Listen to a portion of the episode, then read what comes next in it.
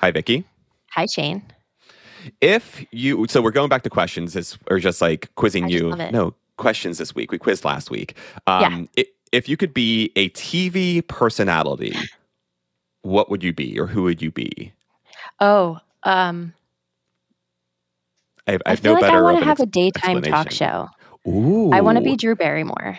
Oh my god! See, that's that's like exactly who I thought of first. Yeah. Really? What would your um, what would your talk show be called, and what would it like? What would differentiate it from other talk shows? oh my gosh. Why are you asking me these questions? Like I'm supposed to. Because I'm I'm I'm I was going to say I'm a journalist. called? I am not a journalist. Um, but I'm kind of a journalist. Like, it's my job to ask questions and to interview people and to interrogate. Yeah, that's true. Okay, I guess it would be called something. Oh man, that's so hard. I want to have like a really good, thoughtful, smart name because now I feel like if I say it out loud, then this is going to be my show. I can't. Okay, well maybe we'll come have back to it at the, at the end of the about- episode. Okay, You okay, think I'll you think while we record the rest okay. of this today. Mhm. All right. Okay, I could do it. I don't. Um, I again in the um, tried and true tradition of creating these prompts and then not actually thinking about them for myself. um, on it, but I don't. I don't. I don't know if I'd want to be on TV or even on video. I, I don't get as um, squeamish, I guess, as some people do about seeing themselves on Mm-mm. like on film, well, No. like lowercase film. But yeah, I I prefer. I actually like what I'm doing. I like being a, a podcast person out. That's weird to say, uh, but I do kind of like it. I'd be on radio. I don't know if I'd be good at like live radio, but yeah, I don't know. I like talking about science with you. If that's Oh. kind of corny. Oh, it is corny. Okay, we're done.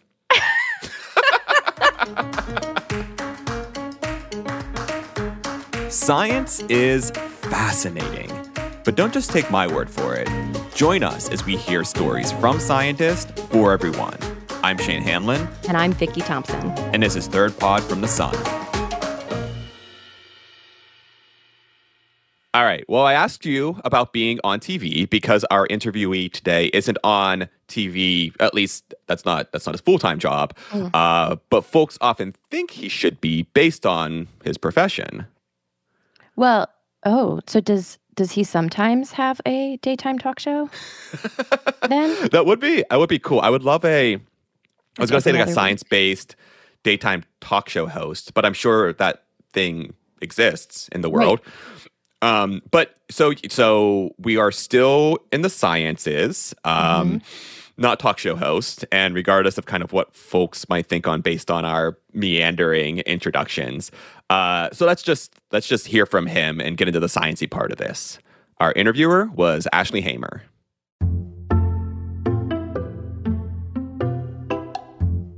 I'm Dr. Marshall Shepherd. I'm the Georgia Athletic Association Distinguished Professor at the University of Georgia and the Director of the Atmospheric Sciences Program at the University of Georgia. Been there for about 15 years. I also host a podcast myself for the Weather Channel called Weather Geeks, and I'm a senior contributor to Forbes magazine as well. Yeah, so I was always that kid in the yard catching insects and down by creeks and streams looking at minnows and crawfish and those types of things. So was just always curious about what was going on around me. I was an only child, so I spent a lot of time frankly by myself out in the yard and just doing things to kind of entertain myself. So that's always been my story as a science interested kid. I was particularly interested in being an entomologist until I got stung, popped by a honeybee one day, catching them in my yard, and found out I was highly allergic to them. And so, over time, I switched to my my interest to a focus on weather, and did a sixth grade science project on weather, and that's kind of how I got bitten, pun intended, by the weather bug. Amazing. Wait, how, but how did that happen? I mean, going from bugs to weather, what? Yeah, because the sixth grade science project fair was coming up, and I, I said, oh, "Well, I can't do my science project on bees anymore because they could kill me." And so I said, "Let's switch to weather." And so I made weather instruments from things we had around the house. Started taking weather uh, observations and developed a little weather model for my community, and so it won the science fair. We've talked about this before, uh, but remind me because if I forget, everyone else probably forgets. What's Hmm. a favorite science fair or memorable science fair experiment that stood out to you in your youth? Oh, yeah. So I think when we talked about it before, I talked about my balsa wood tower that needed to like suspend weight. Oh, Yes. Okay. Yes. Um, I think that's the only one I could remember. So if there was anything else, I What's- don't what's remember. What's so interesting about this, because I do remember this discussion, we talked about like I would make bridges and things to Yeah. hold up. But I honestly, I remember two science fair experiments, and one was Uh-huh. about sound and one was about magnets. But I'm sure that, that neither of them were interesting. Oh, Um, okay. But I'm sure we did many, many more. And considering like me especially, I went on to be a quote unquote Yeah. scientist. Um, maybe that says something about why I'm podcasting in my basement now instead of instead of actually researching. Oh boy. Um, but to get back to the interview, so here's actually the part of that interview that our again meandering prompt actually set up. When I tell people I'm a meteorologist, people immediately ask what channel I'm on or ask me what the forecast is tomorrow. Like, you know, only six to eight percent of meteorologists are TV meteorologists. There's a whole nother world of meteorologists at the National Weather Service and in private companies like Delta Airlines or energy companies or researchers in EPA, NASA, and so forth. And so that was the side of the house I was always most interested in. So I did not have any mentors that were telling me that, but I, I read a lot about Dr. George Washington Carver, who was a peanut scientist at Tuskegee Institute. And so he kind of inspired me on the research side. And so I just started doing my research and homework and said, okay, where's a good place I could go to college to study meteorology at that level? And so turns out that Florida State University was one of the top programs and it happened to be in the South. I'm from the Atlanta area. So Nice. So you said George Washington Carver was was kind of an inspiration. Were there were there people that you wished you had seen for inspiration? No, because you know, as a you know, as a young black scientist, you just didn't see that, and so you know, you know, that's one of the challenges that I try to sort of overcome for others today. I mean, you just, you know, in the demographic that I come from, the socioeconomic culture that I come from, people weren't scientists. You didn't see scientists like, and particularly ones that look like me. So you had to kind of, I had to find a mentor through books in the library, uh, reading about Dr. George Washington Carver. Now, I knew about him because my mother went to Tuskegee Institute herself. She was an alum. And so that's how I had been introduced to who he was. And then I just read a ton of books about him to sort of for my inspiration.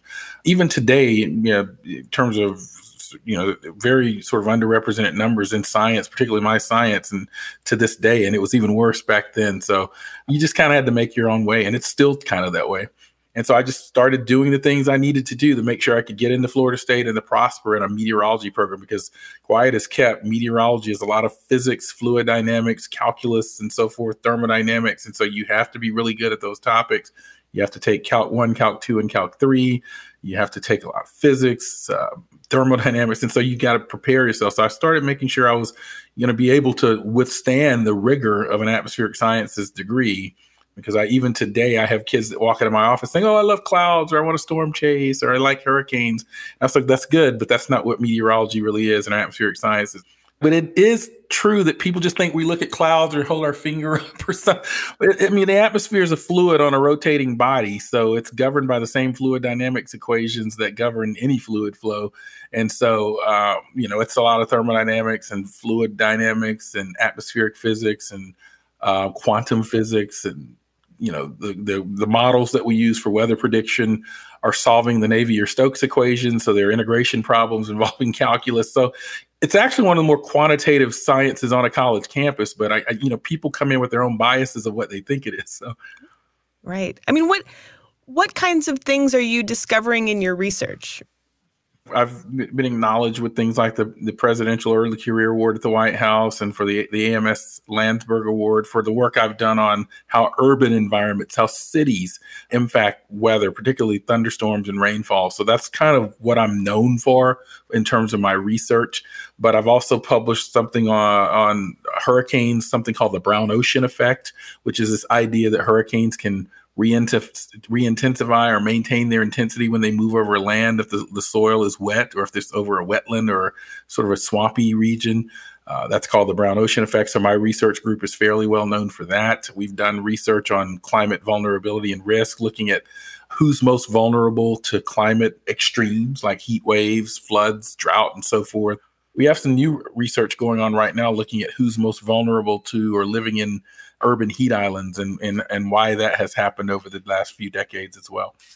Our research is not intended to improve weather prediction all the time. Sometimes it's just about improving understanding or uh, building better models. But yeah, I, I guess you could say that. For so, for example, you know the work we've done on how cities can create their own thunderstorms. Now that catches people off guard but sometimes in the summertime cities like atlanta or houston literally are creating their own thunderstorms. And so we know that from a research standpoint.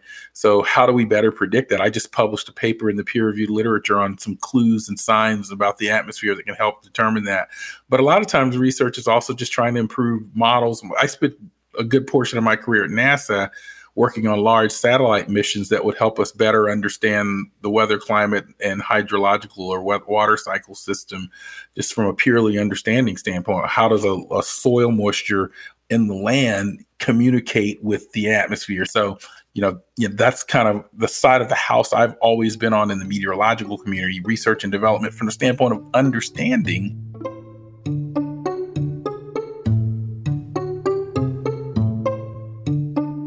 Vicki, did you know that cities could create their own thunderstorms? I did not know that, but I feel like it's one of those things that you just never ever think about, but it makes great sense. You, yeah. you know, you can imagine no, I mean, the science behind it. Yeah, ditto. I I don't I I does that make us are we not curious people? Is that a bad thing? Or we should we be more oh, curious? Oh, there's so many things? things? to be curious about. We can't True. blame ourselves for not being curious about every single thing. Fair enough. Yeah, and, and and frankly, I didn't I didn't know about this either. Uh, no. But to your point, yeah, when you start thinking about it, and it it does kind of make sense. Um, and and Marshall, uh, he talked a lot about the research he's done, including some of the stuff he just mentioned. But frankly, things for him weren't always that easy.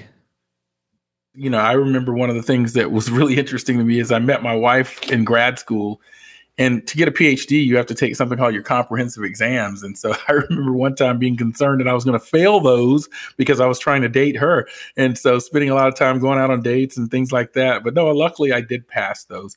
You know, I've been pretty blessed in the sense that I don't know that I've had major setbacks. Like you have setbacks in your career. For example, as a as a publishing scientist and professor, you submit research to peer reviewed journals, and oftentimes they get rejected.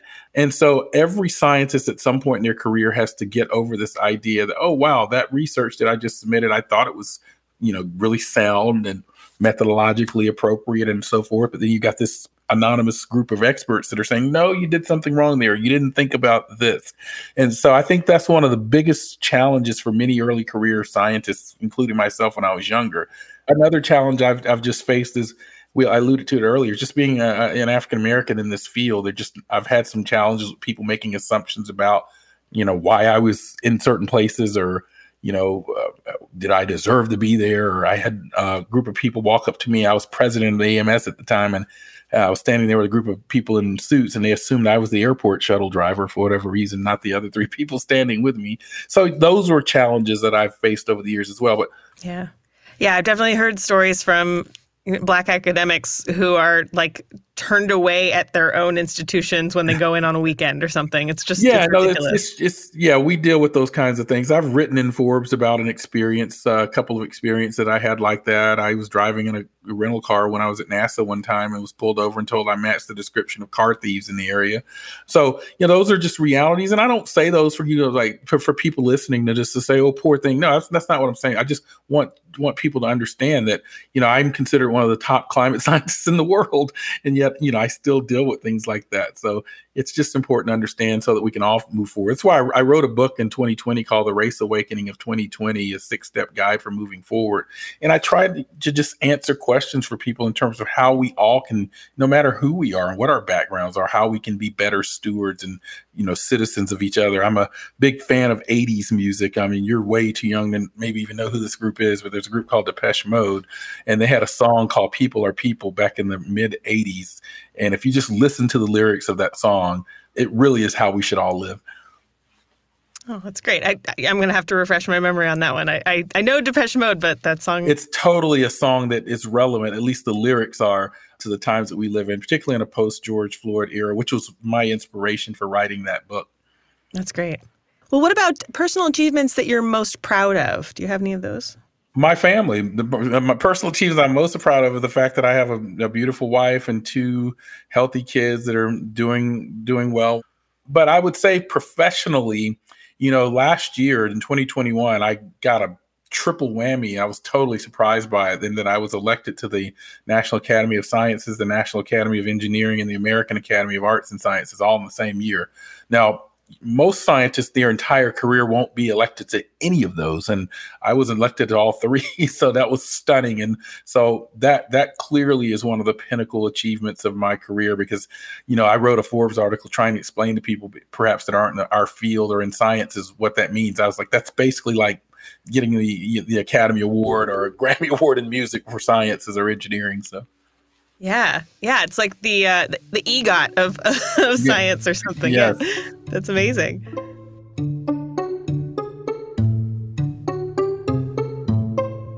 My question to you, Vicki, is: Do you think you could ever win an EGOT, like the traditional one, Emmy, Grammy, Oscar, Tony? Do you have those skills?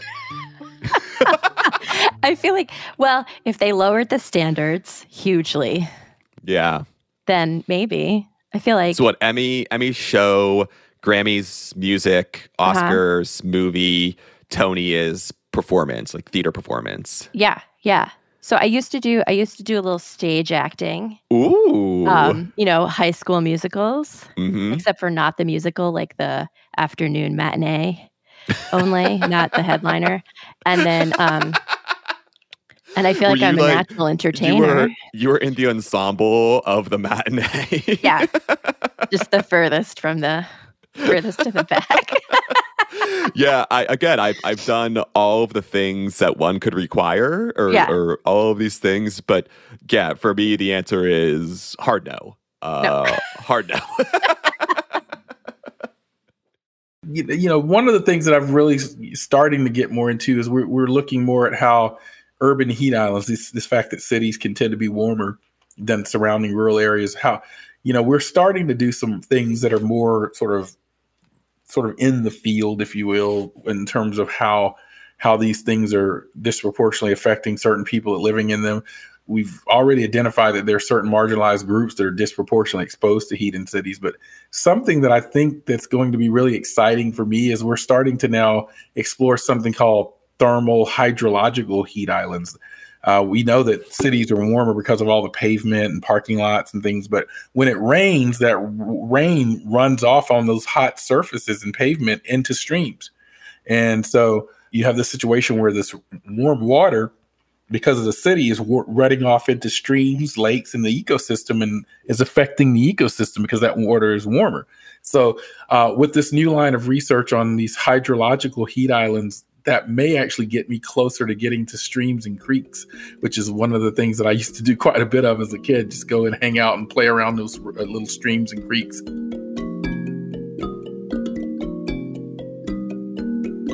I also really want to kind of get to the Amazon uh, one day because it's just a fascinating region to me, period. But it also has a very important impact on our global weather and climate system as well. Yeah. Oh man. Yeah. Same. The Amazon sounds incredible. Yeah, it's really fascinating. We call it the, you know, the green ocean because it sort of provides so much water to the atmosphere that affects the global global weather climate patterns around the world. What do you see as one of the biggest challenges in science? So one of the biggest challenges I see today in science is the Wikipedia University, Blog State University, and Twitter Tech. This idea that people actually think they know as much about or understand as much about science as the experts. I get people all the time that's, you know, give me these sort of cliche, what I call zombie theories about climate change. I call them zombie theories because they just live on on Twitter and blogs. Although we've the science has dismissed those things long ago.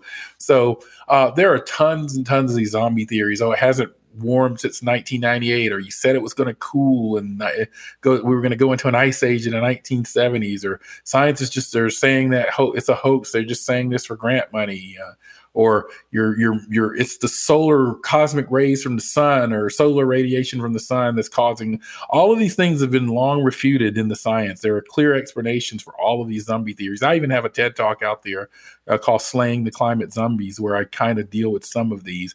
And then my more recent ted talk is on three things that shape people's bio- perceptions of science. So I invite the listeners to look up either of those TED Talks. There are also some really good websites out there like skepticalscience.com or or real I think it's called realclimate.org that actually are sites that will answer and sort of refute many of these zombie theories that are out there. I've heard them all in the Waffle House. I've heard them all at the highest levels, from the Waffle House to the White House. I testified before Congress. Uh, I, you know, I, I have been at, at meetings at the White House. So it, it, there's really nothing that anyone can sort of say about sort of climate denialism or skepticism that I have not heard at this point. And, and the new thing that we're dealing with, just to kind of circle back to your question about challenges, is we're dealing with what we call climate delayism. This idea that you've seen the sort of narrative evolved to climate change is not real to okay maybe it's real but it's not that bad to now climate delayism which is where certain groups are attacking the solutions and sort of trying to delay action on the solutions that we know need to take place to to sort of beat back the climate crisis mm. Yeah, that's not one that I've heard. Yeah, but I mean, I- yeah, climate delayism. I was just invited to the White House about three or four weeks ago for a special conference among 18 or so scientists to talk about how we can overcome climate delayism. I think the Earth is showing us that climate is changing, and our weather and sea level and ice, Arctic ice, and you know agricultural productivity all the things that affect our what i call kitchen table issues in our homes is you know i like polar bears they're cute but this is not about polar bears for me this is about food productivity and water supply and national security and our economy, things that are happening right now, not not happening in the polar bears, not happening in the year 2080. So those are messages that I've tried to convey when we talk about climate change. And so we know that these things are happening. And I firmly believe we need an Apollo or Manhattan Project level effort on climate in the same way we tackle those problems because it's here and now, it's impacting us, and it's likely only going to amplify so, do you have any advice for a person who might want to follow in your footsteps? Be sure to be skillful at writing, speaking, persuasive arguments. These skills that you may not necessarily attribute with being a scientist, because we have to move the science out of the ivory tower into the policy space, into sort of practitioner space, and so forth. So, that's some of the biggest advice I would give today. Uh, be and also be versatile. Don't don't sort of be very narrow. I think we are in an era of interdisciplinary science. Though I study weather and climate, I work with geographers and epidemiologists and uh, hydrologists, social scientists that are trying to understand how people perceive risk and com- weather communication. So increasingly, uh, we're in a world of interdisciplinarity, and so I, I don't think the next generation of scientists should be as siloed or narrowly focused as perhaps what we're going to need going forward.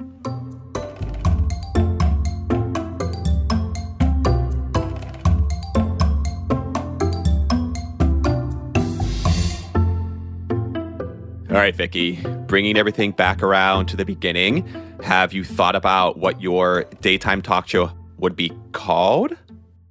Um, Yes, I have, but I feel like I need a marketing team to like think it out with me. So I have the okay the first idea that we might put on the dry erase board, and then we can like brainstorm it. You're really um, burning a lead here. What? You're burning oh, the lead. That's my that's my habit. So, uh, like something about synapse. Like I feel like the space in between thoughts would be the theme of my talk would it, show. Would it be about science? Oh, no, that's why I feel like it needs a f- more. Maybe it could be. There could be a I science segment. You, I love that you would have a sciency name that would have nothing yeah. to do with science. I feel like, yeah, I feel like a marketing department would rather love this or just be like, Vicky, what are you doing? Get what out is, of here. What is going on here? I'm taking your show away from you.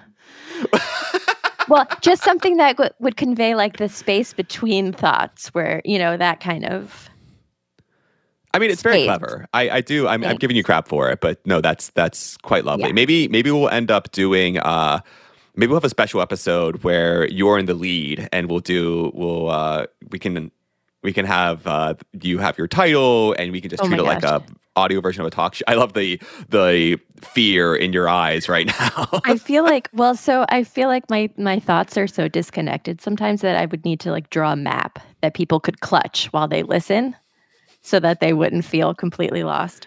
It's why I, I it's why we edit this podcast, Vicky, for for you and me both, and for all of our listeners. oh man! So with that, that is all from Third Pod from the Sun. Special thanks to Ashley Hamer for conducting the interviews and to NASA for sponsoring the series. This episode was produced by Zoe Swiss and me, with audio engineering from Collin Warren, artwork by Karen Romano Young. We'd love to hear your thoughts, so please rate and review us. And you can find new episodes in your favorite podcasting app or at thirdpodfromthesun.com. Thanks all, and we'll see you next week.